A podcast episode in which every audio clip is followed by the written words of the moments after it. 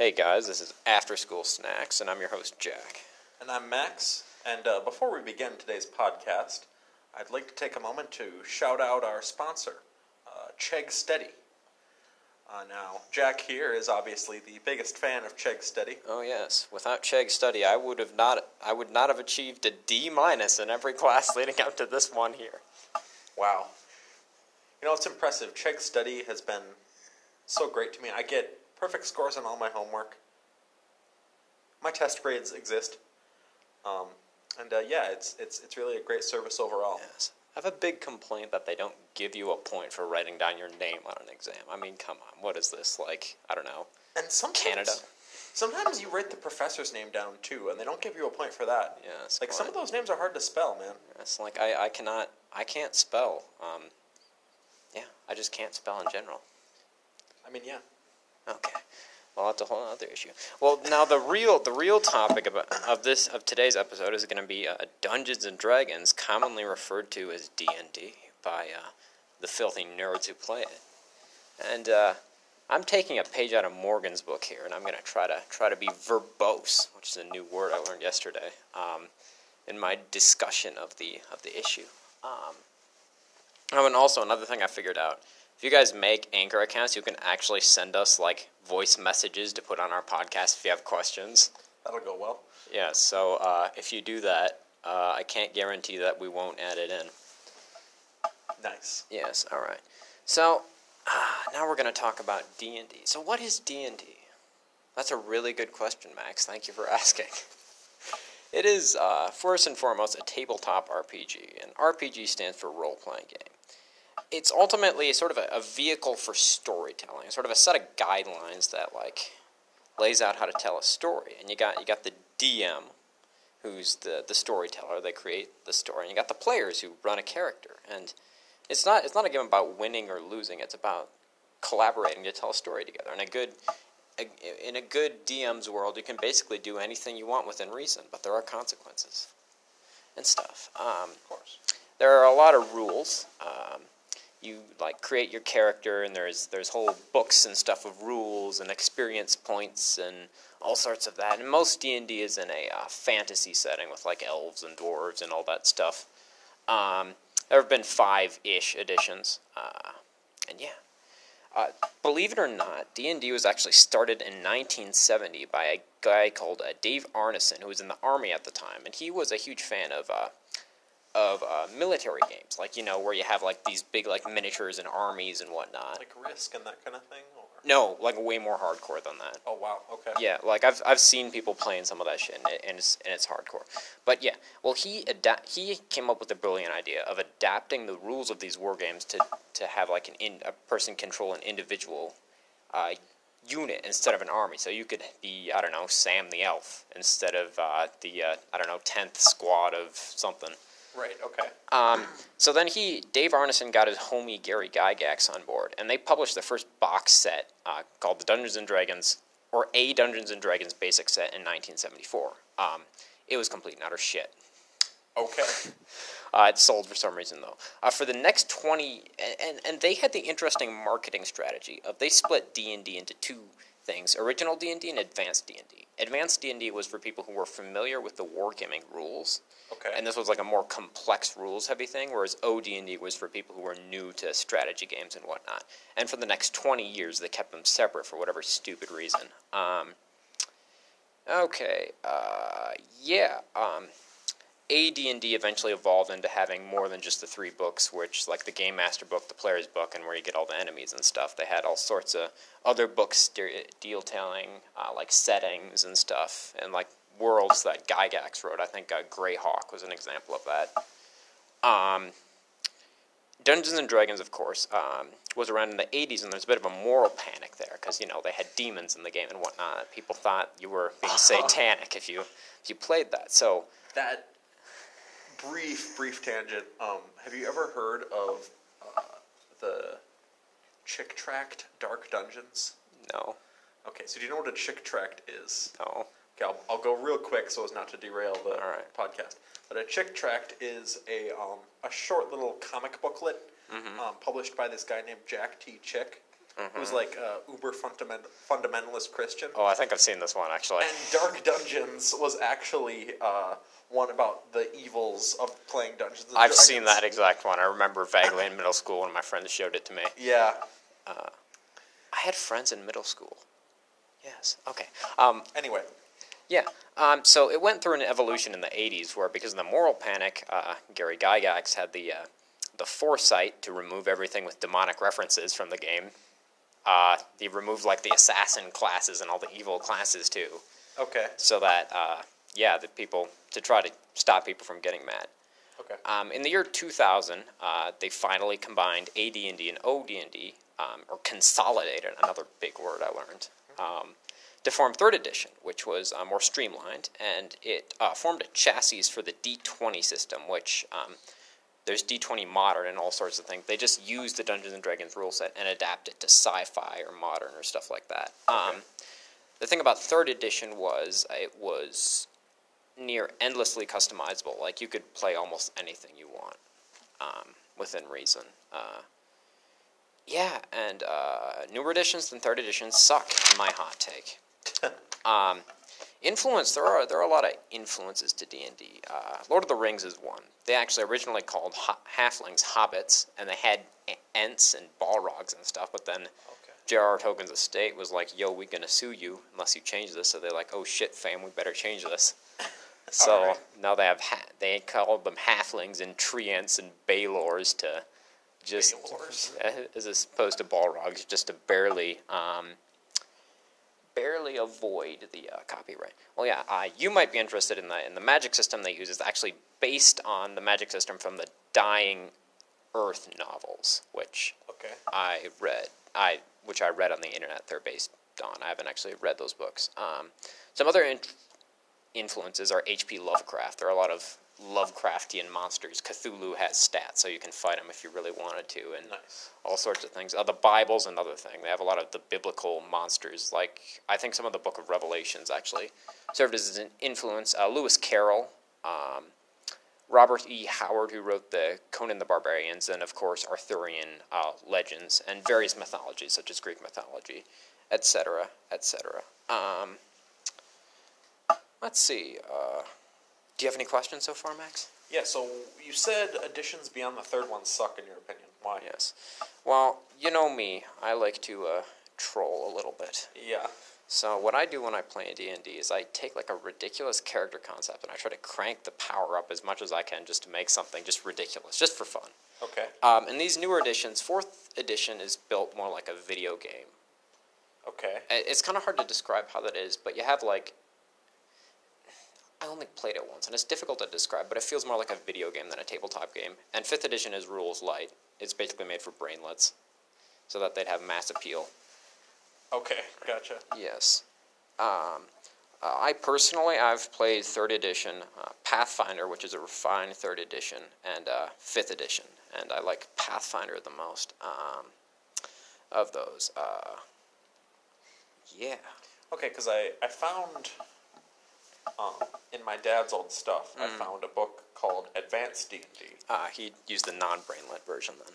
Yeah, and I was thinking like, okay, where's like the basic one? Didn't you have to start somewhere? But no, I, No. he just he must have been familiar already. Yes, with wargaming or whatnot, or Yeah. was smart enough to figure out the rules. But yeah, Advanced Dungeons and Dragons was separate. They've uh, uh, s- yeah, it's it's it's sort of gone under a bit of an evolution. Like it was like a real niche game back in the 70s. Like I remember my dad was in junior high then and he he never played it, but he heard like his friends talking about it. And now it's big and like every all the cool kids are playing it apparently. Right. Yeah, it's quite. Um, uh, it has a lot of different appeal for different reasons. Some people like the social aspect. Some people like number crunching and just making ridiculous things. And I don't know. Some people like storytelling. Um, like most hobbies, you can meet some real fucking weirdos doing it. Um, Of course. I wouldn't say. I wouldn't say it's as bad as like an anime convention or something. like the people I play with are chill and normal human beings. Um, some people who play the game are, are less so though. Um, Ah. yeah, I mean, you'll you'll find that with anything fair to a certain degree. Fair I enough. suppose. But yeah, it, it's a game I'd recommend everyone everyone who's not a I don't know a normie play at least uh, at least once, at least try it out. It, it's fun. It's a social activity. It's only as serious as you make it. Um, my uh, one of my former roommates, uh, Joe, he at my request like uh, came up with his own campaign. That was basically a homage to a bunch of movies and stuff. So there's all kinds of like crazy shit happening and stuff, and it wasn't very serious. And then the uh, the next the next campaign I played with uh, with Morgan, he was running a post-apocalyptic kind of zombie kind of game where we were. Uh, yeah, so that that just shows sort of the, the infinite variability of the of the rule set and whatnot. Nice. And you can create your own like custom monsters and everything. Uh, yes, setting. yes, you can. Okay. Um, but uh, the Pathfinder, which is what I primarily play, they have like over a thousand monsters and stuff statted out, which is it's ridiculous. That's a lot. They have like they have books and books of information, and it's all all on the internet. And uh, yeah, it, it's a fun time. It's it's good shit. Um, famous people who play D and D. Uh, Only one I can think of off the top of my head is Vin Diesel Really? which is surprising. Yeah, apparently he's such a fucking nerd. He got his D and D character's name tattooed on himself. Oh my god. yes, that is uh, levels of. Yeah, uh, a lot, a lot of authors play it too. I think George R. R. Martin does. Yeah. I think, Think. he's he's talked about it anyways. Yeah, I think Sanderson does too. yeah. Uh, I'm not sure if Robert Jordan ever did. It wouldn't surprise me if he did though. Um, but yeah, do you have any other questions, Max? Um. So what? I guess what is like the basic structure of like how things go? Is so it's like turn based, It is turn based. right? Like, okay, so if your party, so your party travels from location to location, right? Yes. And once they're in a location or like a dungeon or whatever, is it like a grid system that they move on, or That, that's a good question. I, I guess I should probably just go from there and use that as a jumping point to explain some of the basics. But yes, um, typically use uh, squares or like a hex system, hexagons. okay, Um, right? Some people don't, but uh, most people have a map where they like draw the draw out the dungeon or the town or whatever. Um, all the uh, the game itself is governed by um, at least in, in the version I play, there's like six, six statistics, three representing your mental faculties and uh, three representing your physical faculties. And those add, um, together with skills, um, to form a number that you add to a d20 roll, a 20-sided die to determine the success of a given of a given action. You wouldn't need to roll it for like walking across a room, but if you tried to like I don't know pick a lock or something, you need to roll that. Okay. Um, there's a class system too, where a class is sort of like your job. In the original D and D, they had the uh, very original names of Magic User as one of them. I saw that on the D and D cartoon. Like Yeah. warrior, ranger, magic user, acrobat. Yes, they had Magic User, Thief, and uh, Fighter, I think. And um, I think, uh, if I remember correctly, Halflings like had to be thieves or something. Which, yeah, there have been a couple problematic elements to the uh, to the original game, but they've gotten rid of most of that. Um, yeah, and um, so that's yeah, and, and you typically pick from like six six different races to play, um, which they mean species when they say that. Right. Humans, elves, dwarves, gnomes, hobbits, and uh, orcs. You can play one of those guys, and that they each race has different advantages and disadvantages. um, meaning to attri- they have bonuses to attributes and whatnot. Right. Like- okay. Like, I don't know, an elf might not be able to take as much of a beating, but they might be smarter than your average uh, orc. Right. Okay, that makes sense. Yes, so, yeah.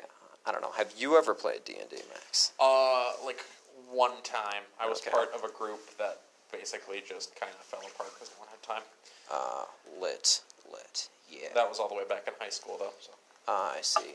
Yes, it, um, yeah, it, it's a fun hobby. I'd say that, um, it's certainly better than some other hobbies out there, like, uh, don't get me started on fucking LARPing. That, that stuff is like, you know what LARPing is, right, yes, Max? live action roleplay. that those people they have no lives. I question their. Uh, I've never actually seen anyone LARPing. I have Have you really? Runfest. Renfest? Yeah, Renaissance Festival. Oh, does that count as LARPing? I, I'm not sure. But yeah, that's it. I don't I don't LARP because I'm not a fucking loser or a nerd. Um, yeah, uh, like like any game, it's based a lot on the on the people you play with. So don't play with assholes. Like uh, guy I used to play with. Um, basically wouldn't let me and one of my friends like do anything. He'd try to like stonewall us and whatnot. So of course, you knowing me, I just try to find clever ways to get around it. So he had this. Uh, he had this. Basically, it was a self-insert character that was traveling along with our party. Okay, Which sure. that's never a good idea. Whenever you write a story, don't put a self-insert character. So me and my roommate Joe, Joe, we tried to repeatedly kill this self-insert character. um, that Nice. never, uh, and that never really worked out because of rules lawyering and stuff like that. And then we had one of the other people in our party try to kill our characters, and then Joe and I were just like, "Fuck it, we're gonna make our own uh, D and D with blackjack and hookers." And then Joe proceeded to not actually, and Joe proceeded to write his own wild off the rails campaign, um, which then I had a lot of fun with. Uh, yeah. Nice. Yes, and um,